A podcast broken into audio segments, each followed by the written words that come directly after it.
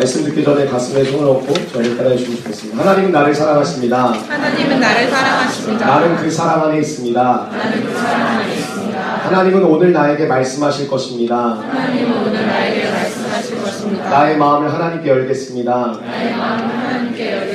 나의 생각을 예수님께 집중하겠습니다. 나의 생각을 예수님께 집중하겠습니다. 들은 만큼 반드시 변합니다. 들은 만큼 반드시 변합니다. 들은 만큼 반드시 행복해집니다. 들은 만큼 반드시 행복해집니다. 아멘. 오늘 멈추어 서 있지 말라라는 제목으로 하나님 말씀 증거하도록 하겠습니다. 오늘 본문 말씀을 보면 조금 이해하기 쉽지 않은 장면이 나옵니다. 여러분이 이 말씀을 보면서 이해가 된다라고 생각하시면 안 되고요. 이해하기가 좀 어려우셔야 됩니다.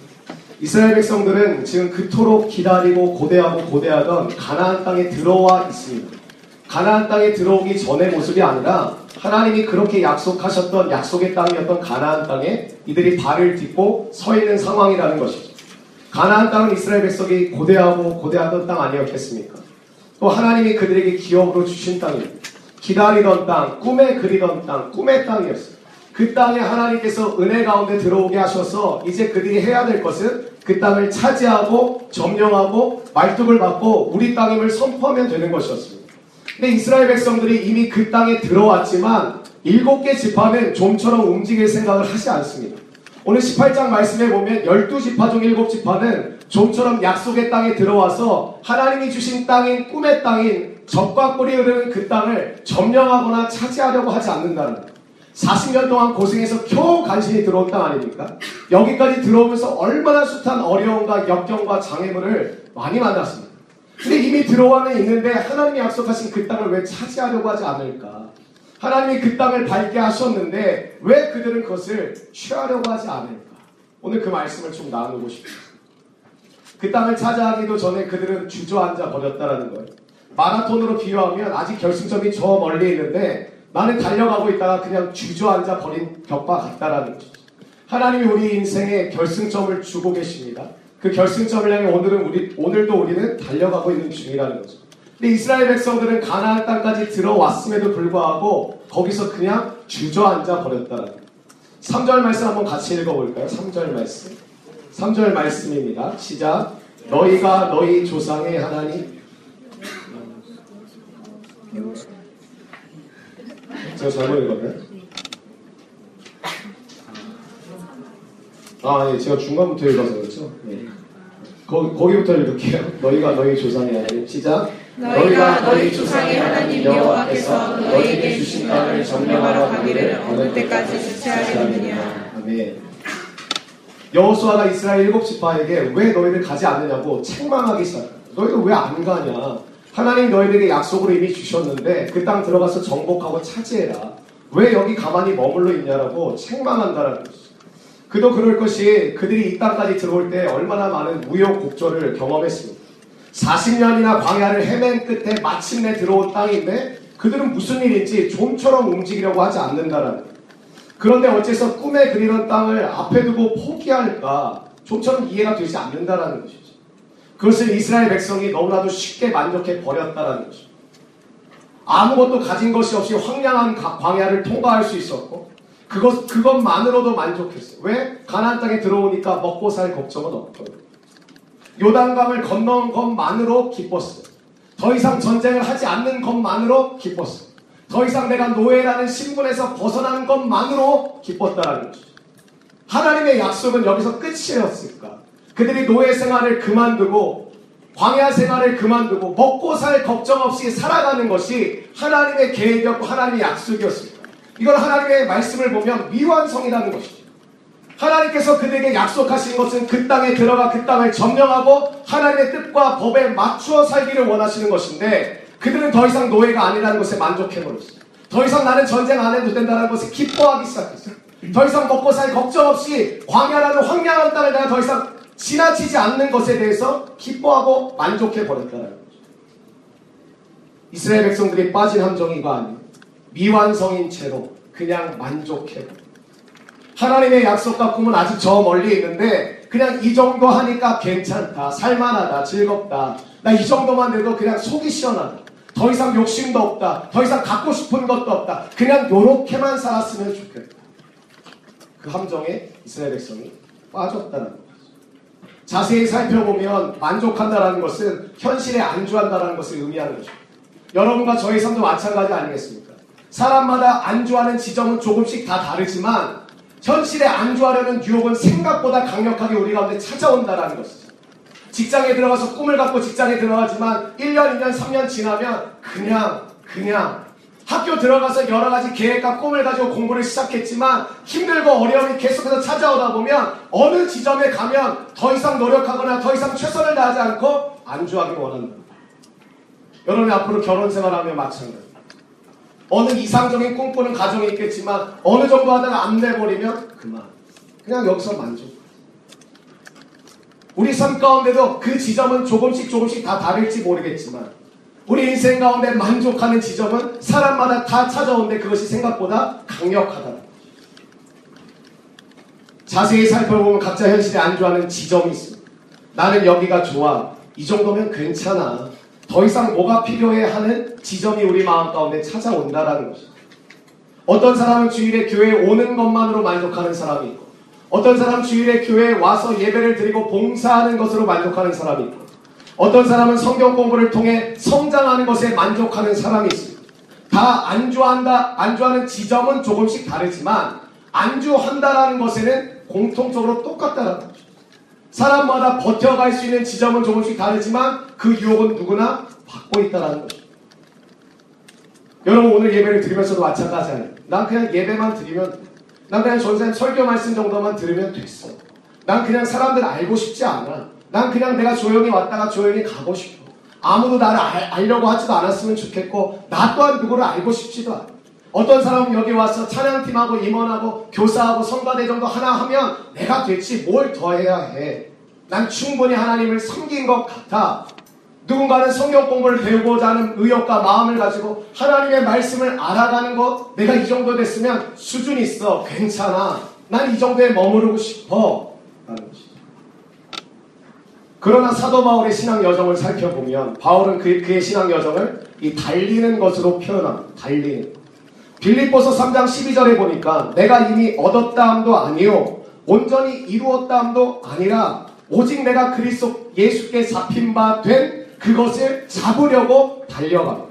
사도 바울은 자신의 믿음의 여정을 달리기에 비유하는데 아직 나는 온전히 이루지도 못했고 아직 하나님께서 말씀하신 것을 잡아보지도 못했기 때문에 나는 오늘도 달려간다라고 표현한다. 그는 아직 온전하지 않기 때문에 달려간다고 표현합니다. 아직 달려갈 길이 남았는데 어떻게 멈출 수 있느냐라고 이야기합니다.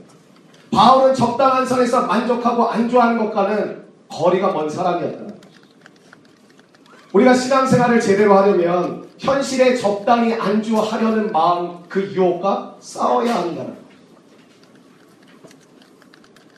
여기 연인들 있으실 텐데 신앙 때문에 갈등 겪는 사람 분명히 있어요. 누군가는 더 하자 그래요. 아, 누군가는 이 정도면 됐다. 뭘 더 해야 돼. 우리의 신앙생활이 정말 제대로 하나님 앞에 뿌리 내리기를 원한다면 우리의 마음을 끌어, 끌어당기는 우리 신앙의 유혹, 유혹 가운데 그것을 견뎌가고 싸워가야 된다.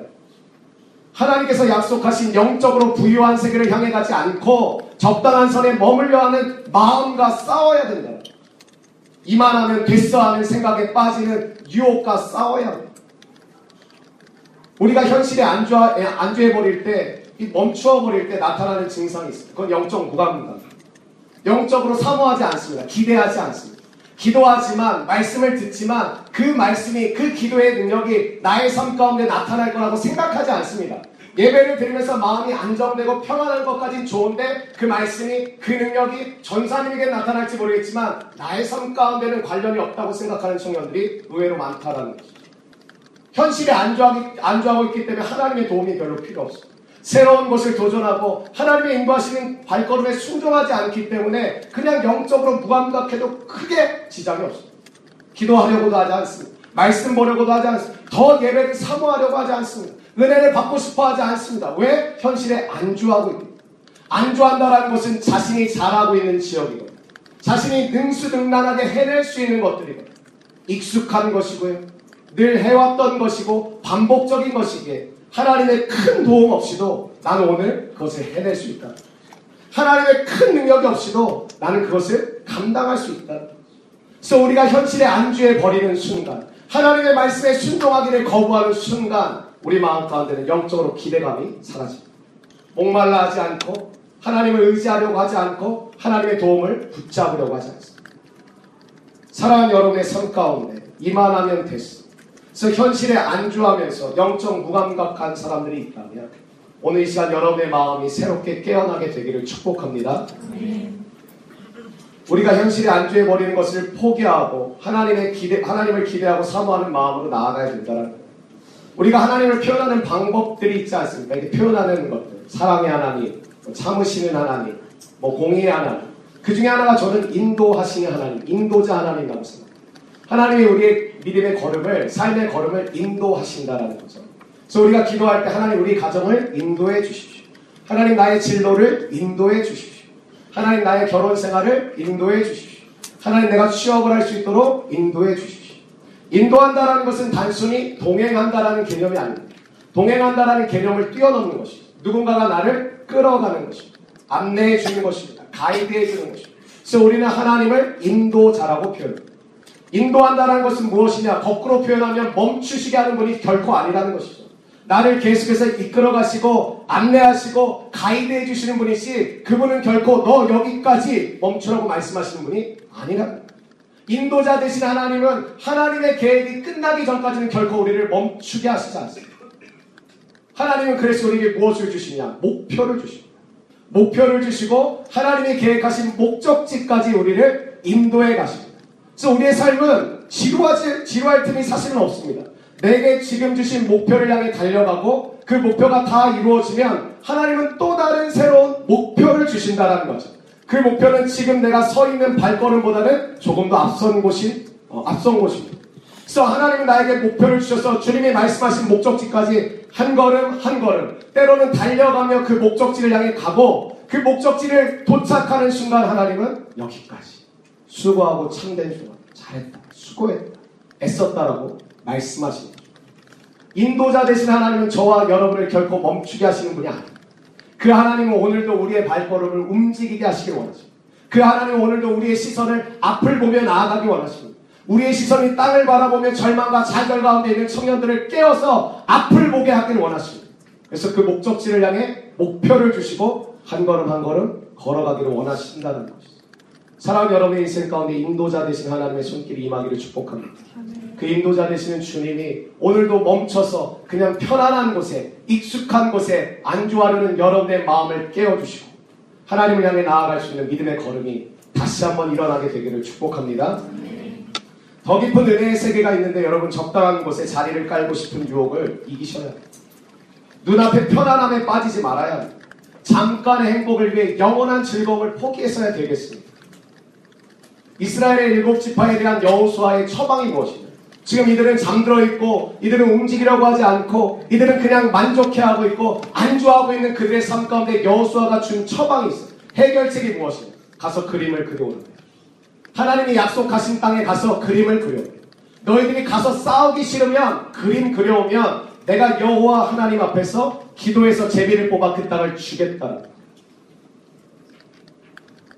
그래서 그들은 지파에 세 명씩 뽑아서 그들이 차지할 기업의 땅들을 보고 어, 돌아보고 오라고 명령했습니다.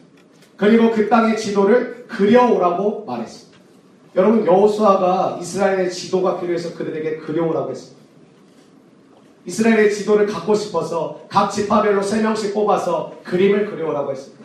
그렇지 않다라는 것입니다. 안일함에 빠져 있는 그들에게 자극을 주고 싶은 거예요. 자극을 주고 싶은 거예요.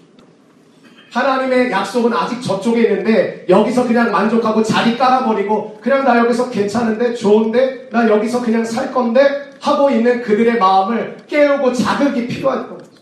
그래서 그들에게 준 처방은 가서 그림을 그려오라. 여호수아는 그들이 명령에 따라 땅을 밟으면서 이곳저곳을 보게 되지 않겠습니다. 여러분 그림을 그린다는 걸 한번 생각해 보세요. 그림을 그, 그리기 위해서 뭐가 필요하죠? 봐야 되죠. 봐야 그림을 그릴 거 아니에요. 그 땅에 그림을 그려오라고 했어요. 여호수아가 원했던 것은 무엇이냐? 그 땅을 그냥 그림 지도 그려오라는 게 아니에요. 하나님이 너희들에게 약속하시고 계획하신 땅을 직접 보라는 거예요. 하나님이 얼마나 너희들을 위해서 풍요롭고 좋은 것을 준비하셨는지를 너희가 직접 보고 그 땅을 그려오라는 거예요. 그래서 뭘 받기로 원하는 거야? 자극받기로. 너희들이 그럼 직접 봐. 하나님이 여호수아를 통해서 끊임없이 말씀하고 계신 거 아닙니까? 마치 지금 이 시간 하나님이 저를 통해서 여러분에게 말씀하시듯이 여호수아를 통해서 그들에게 말씀하시는 거 아닙니까? 그들은 보지 못했지만 듣고 있는 것이죠. 그래서 믿음은 들음에서 난다고 했어요. 무엇을 들을 때? 하나님의 말씀을 들을 때 믿음은 생긴다고 했어요. 근데 그들이 듣고 있지만 믿음이 자라지 않고 듣고 있지만 움직이려고 하지 않고 듣고 있지만 순종하지 하려고 하지 않으니까 여호수가 주은 처방은 직접 봐. 니네들이 가서 직접 보고 하나님이 너희들 향해 준비해 놓으신 땅이 얼마나 좋고 얼마나 풍요롭고 약속대로 이루어진 땅인지 직접 보라. 땅을 돌아보고 지도를 그리는 게 무슨 소망과 무슨 상관이 있겠습니까? 지도 그리고. 지도 없으면 뭐 어떻습니까? 근데 여호수아가 강조하는 것은 눈으로 보라. 너희들의 눈으로 봐. 본 것이 없으면 아무 그림도 그릴 수 없는 거 아닙니까? 얼마나 좋은지, 얼마나 광대하고 풍성한 곳인지 너희들의 눈으로 직접 보고 와. 본 것이 없으면 무엇이 좋은지 설명해도 알 수가 없어. 때로 청년들과 상담하거나 대화를 때 답답해요. 저는 아무리 열심히 설명해도 그 청년은 보질 못해요. 위로해 주기도 하고 격려해 주기도 하고 때로는 호되게 질책하기도 하는데 그 청년의 마음은 좀처럼 변화가 없을 때가 있어요. 왜 그러냐? 보질 못해. 하나님의 약속을 보지 못하고 미래를 보지 못하니까 현재도 짜증나고 지겹고 힘들고 앞으로 나아가자니 두렵고 불안하고 염려가 돼서 계속해서 그냥 시간을 보내는 청년들이 얼마나 많습니까?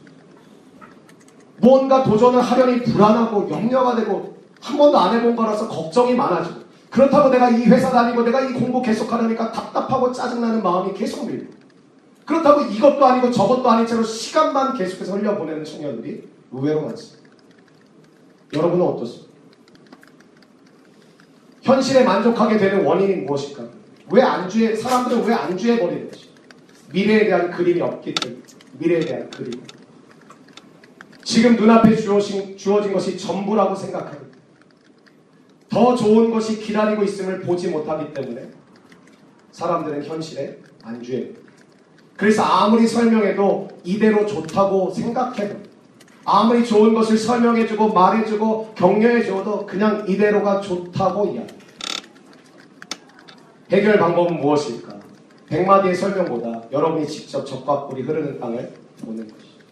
저를 통하여 하나님의 말씀을 설명을 듣고 말씀을 말씀을 듣는 것도 중요하지만 오늘 여러분이 말씀을 듣고 기도하는 가운데 여러분에게 직접 말씀하시고 직접 인도하시고 직접 함께 하시는 하나님의 손길을 경험합니다.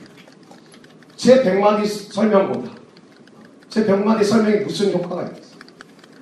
하나님이 여러분에게 보여주시고 하나님이 여러분에게 알려주시고 하나님이 여러분의 길을 인도하시겠다는 약속을 듣는다면 제 설명은 아무 효과가 없는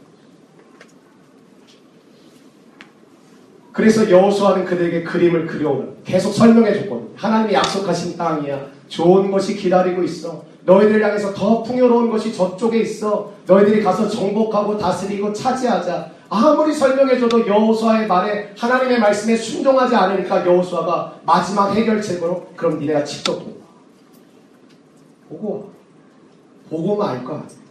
보면 왜 가야 되는지 너희들도 깨달을 거야. 백날 교회 오는 게 중요한 게 아니야. 이곳에 와서 살아계신 하나님을 여러분이 직접 찾으시고, 직접 부르짖시고, 직접 하나님의 말씀, 말씀을 의지하여 기도하는 것이 뜨문뜨문하고 더듬더듬 거려도 하나님 향해 여러분이 직접 고백할 때 하나님이 여러분에게 말씀하시지. 옆 사람이 아무리 하나, 나에 대해서 하나님께 기도해도 하나님은 여러분의 한마디를 기다리고 계십니다. 사랑하는 여러분, 오늘 하나님이 여러분에게 보여주시게 되기를 바랍니다. 그래서 보는 것이 참 중요해요. 무엇을 게. 무엇을 보느냐가 굉장히 중요해요. 본 것이 있으면 쉽게 안주해 버리지 않습니다. 본 것이 있기 때문에. 하나님의 약속을 받고 하나님 나를 향한 미래를 받기 때문에 안주하지 않는다. 그래서 많이 보는 것이 저는 좋다고 생각해요. 보는 것과 보지 않는 것은 큰 차이가 있다는 제가 청년들 데리고 참 많이 다닙니다. 뭐 비전 트립 이스라엘도 갔다 오고 해외 선교도 계속 나가고 농촌 선교 가고 막 이 핑계 저 핑계 대서 막 뭐 만들고 여행 다니고 놀러 다니고 저는 청년의 시절에 여러분이 많은 것을 보기로 많은 것을 보고 많은 것을 경험하고 많은 것을 듣고 깨닫게 되기를 오늘 두 명의 청년을 만났어요 예배 들어오기 전에 한 청년은 아프리카에서 1년 아 6개월 동안 봉사하고 코피온이라는 단체에서 봉사하고 코이카 같은 단체가 봉사하고 온죠 붙잡고 기도해 줬어요. 한 청년은 한 20일 정도 유럽 여행 갔다 오죠 그 친구도 제가 어, 왔다고 인사하길래 가서 기도해 줬어요. 많은 것을 보게 하시는 하나님의 선하신 뜻이 있다고 믿습니다 사랑하는 여러분 보십시오 하나님의 길을 보십시오 그때 여러분 현실에 안주하려고 하지 않고 다시 한번 여러분의 마음가는 믿음의 야성이 깨어나게 될 줄로 믿습니다. 믿음은 보이지 않는 것을 보는 것이죠. 남들은 보아야 아는데 믿음을 가지, 가진 사람은 보지 않고도 믿는. 그래서 믿음의 눈을 가진 사람들은 기대감을 가지고 살게 됩니다. 기대. 보았기 때문이라. 히브리서 11장 1절. 믿음은 바라는 것들의 실상이요 보이지 않는 것들의 증거. 믿음은 보이지 않는 것들의 실상. 보이지 않지만 믿음으로 받아들이면 보이는 때가 오고 보이지 않는 것들의 또 증거, 바라는 것들의 실상, 보이지 않는 것들의 증거. 보이지 않지만 하나님이 나의 삶의 증거로 찾아오십니다. 믿음은 미리 보는 눈이에요. 그래서 저는 믿음 있는 사람이 리더가 되어야 된다고 했습니다. 왜? 먼저 볼 줄 아는 사람. 어떻게 끌어가야 될지, 어떻게 도와야 될지, 어떻게 인도해야 될지 알 수 있다. 여러분, 듣나는 조언들 기도합니다. 오늘도 우리 11시, 12시부터 30분 정도 오늘 올 청년들, 오늘 함께 예배드릴 사람들을 위해서 함께 기도합니다. 여러분, 여러분의 그 듣나는 리더를 위해서도 좀 기도해 주시고, 찬양팀을 위해서도 기도해 주시고, 여러분들도 함께 기도로 동참해 주시기를 원합니다. 여호수아가 이스라엘 백성을 가나안으로 이끄는 리더로 세워진 이유도 이 때문이라. 민수기 13장에 보면 12명의 정탐꾼이 간 사, 사건을 아시죠? 그 중에 단 두 명, 여호수아와 갈렙만이 믿음으로 보았어요. 하나님의 약속을 받았기 때문에 안주하지 않고 전쟁하러 뛰어 들어갔다. 이렇게 하나님의 약속을 보고 그림을 그리면 사명을 확인하게 됩니다. 사명. 여러분의 사명. 그 땅을 다니며 지도를 그리면 그 땅에 대한 뭐가 생길까요? 애착이 생기고 관심이 생기고 비전이 생기게 되고 그 비전을 통해서 하나님은 사명을 확인시켜 주십니다. 여러분 제발 가만히 있지 마. 하나님께서 여러분에게 주신 비전과 꿈이 있다면 그 비전의 길을 향해 달려가십시오. 걸어가십시오. 그러면 그 땅을 향해 자꾸 가다 보면 뭐가 생기느냐? 관심이 생겨요. 애착이 생겨요. 비전이 생겨요. 보여지는 것들이 생긴다라는 것이죠. 여러분의 삶 가운데 무엇을 하기 원하고 주님께 받은 꿈이 있다면 그 길을 향해 가십시오. 그 땅을 잡고 정탐하십시오. 그때 여러분의 마음 가운데 그 땅을 향한 관심이 생길 것이고 애착이 생길 것이고 비전이 생길 것이고 그 비전은 여러분의 사명이 될 것입니다. 하나님은 우리로 하여금 약속의 땅을 보여주시고 그것을 어떻게 갖고 가야 할지를 가르치기 원하신다는 거죠. 그게 사명이에요. 본 것이 비전이 되면 사명으로 이어지게 되는 거예요. 사명의 삶을 통해 비전을 구체적으로 이뤄가는 것이죠. 여호수아는 이스라엘 백성이 그 땅을 계속 살펴보는 가운데 어떻게 이뤄가야 될지 하나님께 그 마음을 받기로 원했어요. 그 땅을 보면서 그 땅을 관찰하면서 그 땅을 정탐하면서 그 땅에 대한 관심과 애착이 생기므로 그 땅을 향한 하나님의 비전이 그에게 임하기를 원했다는 것이죠. 계속해서 바라보면 거기서 하나님의 부르심을 확인하게 되고요. 하나님이 주목하게 하신 것을 보면 우리가 할 일이. 뭐 해야 될지 모르시는 분들 계시죠? 하나님이 주목하게 하십니다. 여러분의 시선을 자꾸만 두게 하시는 것에 거기에 집중하고 몰입하다 보면 무슨 일을 해야 될지 보이지. 하나님의 뜻과 나의 뜻을 구별하는 방법 어려운 게 아닙니다. 하나님 뭐 우리에게 자꾸 테스트하고 시험하시는 분이 아닙니다. 하나님이 우리에게 주목하게 하시는 것들이 관심 있게 하시는 것. 사람 다른 사람 별로 관심 없어 하는데 나는 어떤 사람에게 관심이 있고 어떤 대상들이 관심이 있고 저는 그래서 청년들에게 관심이 있어서 청년 사역합니다. 저에게 끊임없이 20살 저도 청년인데 관심을 갖고 주목합니다. 지금 6년째 그래서 청년 사역. 하나님이 여러분에게 주목하게 하신 것을 여러분들도 주목해 보십시오. 하나님이 끊임없이 바라보게 하신 것을 여러분들도 바라보십시오. 거기서 무슨 일을 해야 될지 여러분이 깨닫게 될 줄로 믿습니다. 그래서 직업은 비전이 아닙니다. 그 직업을 통해 무엇을 이룰지가 비전. 직업은 사명이 아닙니다. 그 직업을 통해 하나님을 어떻게 드러낼지, 사람을 어떻게 사랑할지가 사명입니다. 먹고 사는 일이 결코 사명될 수 없어요. 우리는 먹고 사는 일이 아니라 사명을 발견해야 될 줄로 믿습니다. 아멘. 이 땅을 계속해서 바라보면 교회를 계속해서 바라보면 누가 보이는 상처 입은 자 깨어진 가정 방황하는 청년 무너진 교회를 발견하게 됩니다. 거기에 하나님이 부르시는 사명이. 하나님이 이 땅을 보여주시고 때로는 세계 열방을 보여주시면서 깨어진 가정들을 보게 하는 사람들도 있고 방황하는 청소년과 청년들을 보게 하는 사람들도 있고 무너진 교회를 보게 하시는 사람들도 있고 무너진 정치계와 경제계와 연예계와 음악계와 여러분이 달려가는 걸음들의 그 분야에 대한 하나님의 눈물과 아픔과 기쁨을 보게 하신다는 거죠. 이 땅을 계속해서 바라보십시오. 그리고 여러분이 가고자 하는 그 부어주신 길을 주목해서 보십시오. 여러분이 해야 할 일이 명확해질 줄로 믿습니다. 에베소서 1장 18절과 19절에 보면 너희 마음의 눈을 밝히사 너희 마음의 눈을 밝히사 그의 부르심의 소망이 무엇이며 성도 안에서 그 기업의 영광의 풍성함이 무엇이며 그의 힘의 위력으로 역사하심을 따라 믿는 우리에게 베푸신 능력의 지극히 크심이 어떠한 것을 너희로 알게 하시기를 원한다. 하나님이 뭘 원하시느냐? 우리의 마음의 눈이 밝혀지게 되기를 원하시고 하나님이 우리를 부르신 소망이 무엇인지 깨닫게 되기를 원하시고 성도 안에서 성도 한 명 한 명이 이뤄갈 수 있는 비전과 사명을 알기를 원하십니다. 그리고 그 사명과 비전이 얼마나 풍성한 것인지를 깨닫기를 원하십니다. 그의 하나님의 힘의 위력으로 우리 삶에 역사해 주심으로 나의 삶 가운데 일어나는 하나님의 지극히 크신 능력이 얼마나 좋은 것인지 믿음의 눈으로 보기를 원하십니다. 사도 바울이 고백했던 것죠. 오늘 이 시간 우리의 마음의 눈이 밝혀지게 되기를 원합니다. 아멘. 바울이 본 것을 우리도 알려면 마음의 눈이 밝아져요. 마음의 눈이 열릴 때 하나님의 풍성한 약속을 보게 돼요. 그래서 은혜 중에 은혜는 눈이 열리는 것이죠. 하나님이 우리에게 약속하신 풍성한 약속을 볼 줄 아는 눈이 열립니다. 여러분 마가복음 4장, 5장 41절에 보면 무슨 말씀이 있냐면 달리다금이라는 단어가 나와요. 달리다금. 달리다금은 소녀야 일어나라라는 뜻이에요. 회당장이 있었어요. 한 회당장이 자신의 딸이 죽었습니다. 자신의 딸이 죽고 나서 누구를 찾아가느냐? 예수님을 찾아가요. 예수님에 대한 소문을 들었거든요. 예수님은 병든 자를 고치시고 귀신을 쫓아내시는 능력 있는 분이라고 들었어요. 그 회당장이 예수님을 쫓아가서 예수님을 모셔옵니다. 이유는 무엇이냐? 내 딸을 살려달라는. 내 딸을 살려달라고 회당장과 함께 그의 집에 들어갔는데 예수님을 모시고 오는 회당장을 보면서 사람들이 수근수근 되기 시작해요. 수근수근. 저 사람 왜 예수님 데리고 왔대? 저 사람 왜 데리고 왔대? 막 그런 소, 소리가 들려지기 시작했던 거죠. 그때 예수님이 그 소녀 아이를 보시면서 이렇게 말씀하세요. 죽어 있었기 때문에 눕혀져 있었겠죠. 그 소녀 아이를 보시면서 이 아이는 이 소녀는 죽은 것이 아니라 잔다 하시니 죽은 것이 아니라 잔다 하시니 그 말이 끝나는 동시에 마치 주변에 있던 사람들이 깔깔대고 웃기 시작해요. 예수님의 귓가에 마치 자신의 힘을 붙여서 웃고 조롱하듯이 깔깔대고 웃기 시작해요. 죽었네요. 미쳤어요? 장난합니까?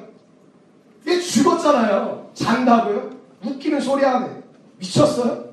지금 죽은 초상집에 와서 무슨 얘기를 하는 거예요? 사람들은 예수님의 말씀에 극렬하게 돕니다. 조롱하고 비웃고 미쳤다.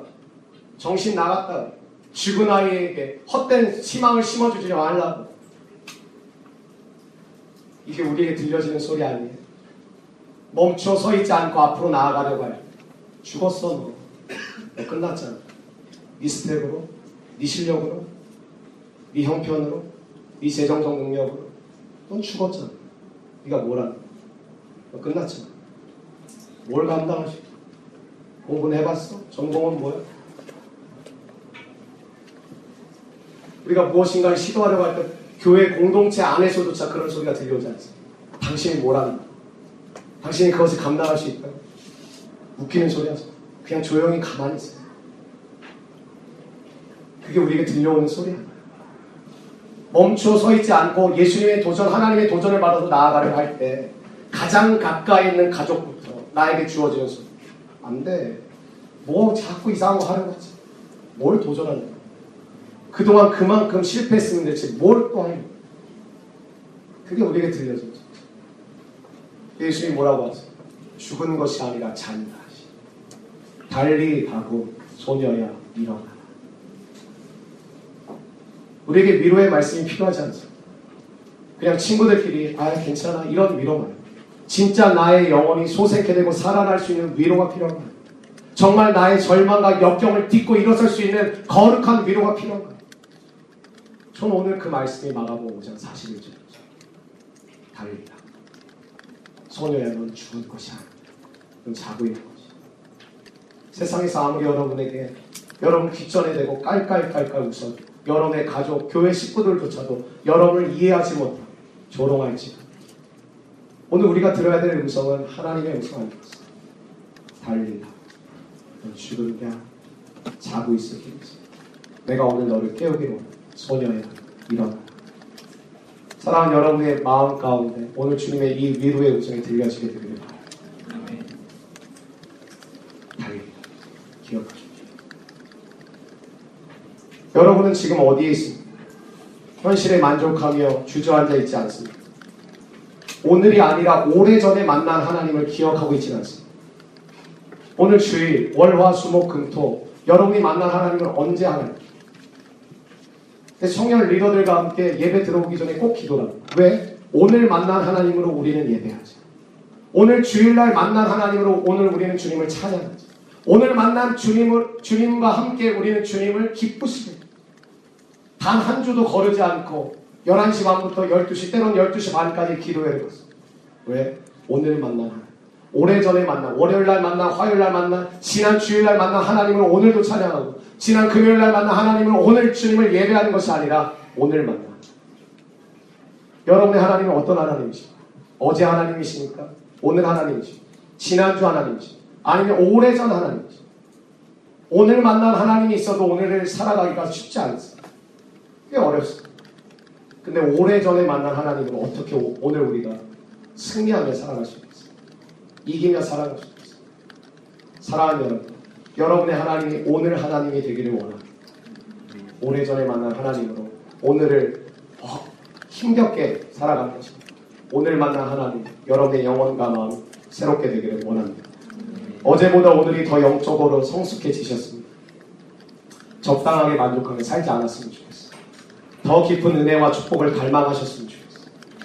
우리에게 보여주신 비전이 다 이뤄지, 이뤄지 기까지 사명의 걸음을 걸어가게 되기를 원합니다. 오늘도 우리가 주 앞에 나아갈 때 저는 여러분의 마음 가운데 멈춰 서 있는 이 정도면 됐어 하는 청년들이 일어서게 되길 바랍니다. 지금 현실은 짜증나고 재미없고 앞으로 가자니 두렵고 불안한 청년들이 있다면 오늘 하나님이 보여주시는 믿음의 그림, 미래의 그림이 여러분의 눈에도 보여지고 여러분의 마음에도 보여지게 되기를 바랍니다. 위로가 필요한 청년들 참 많다고 생각하는데 달리나 소녀야 넌 죽은 게 아니야. 넌 자고 있을 거야. 내가 너를 깨워놨어. 달리나 이 위로의 메시지가 여러분의 10년 가운데 임하기를 원합니다.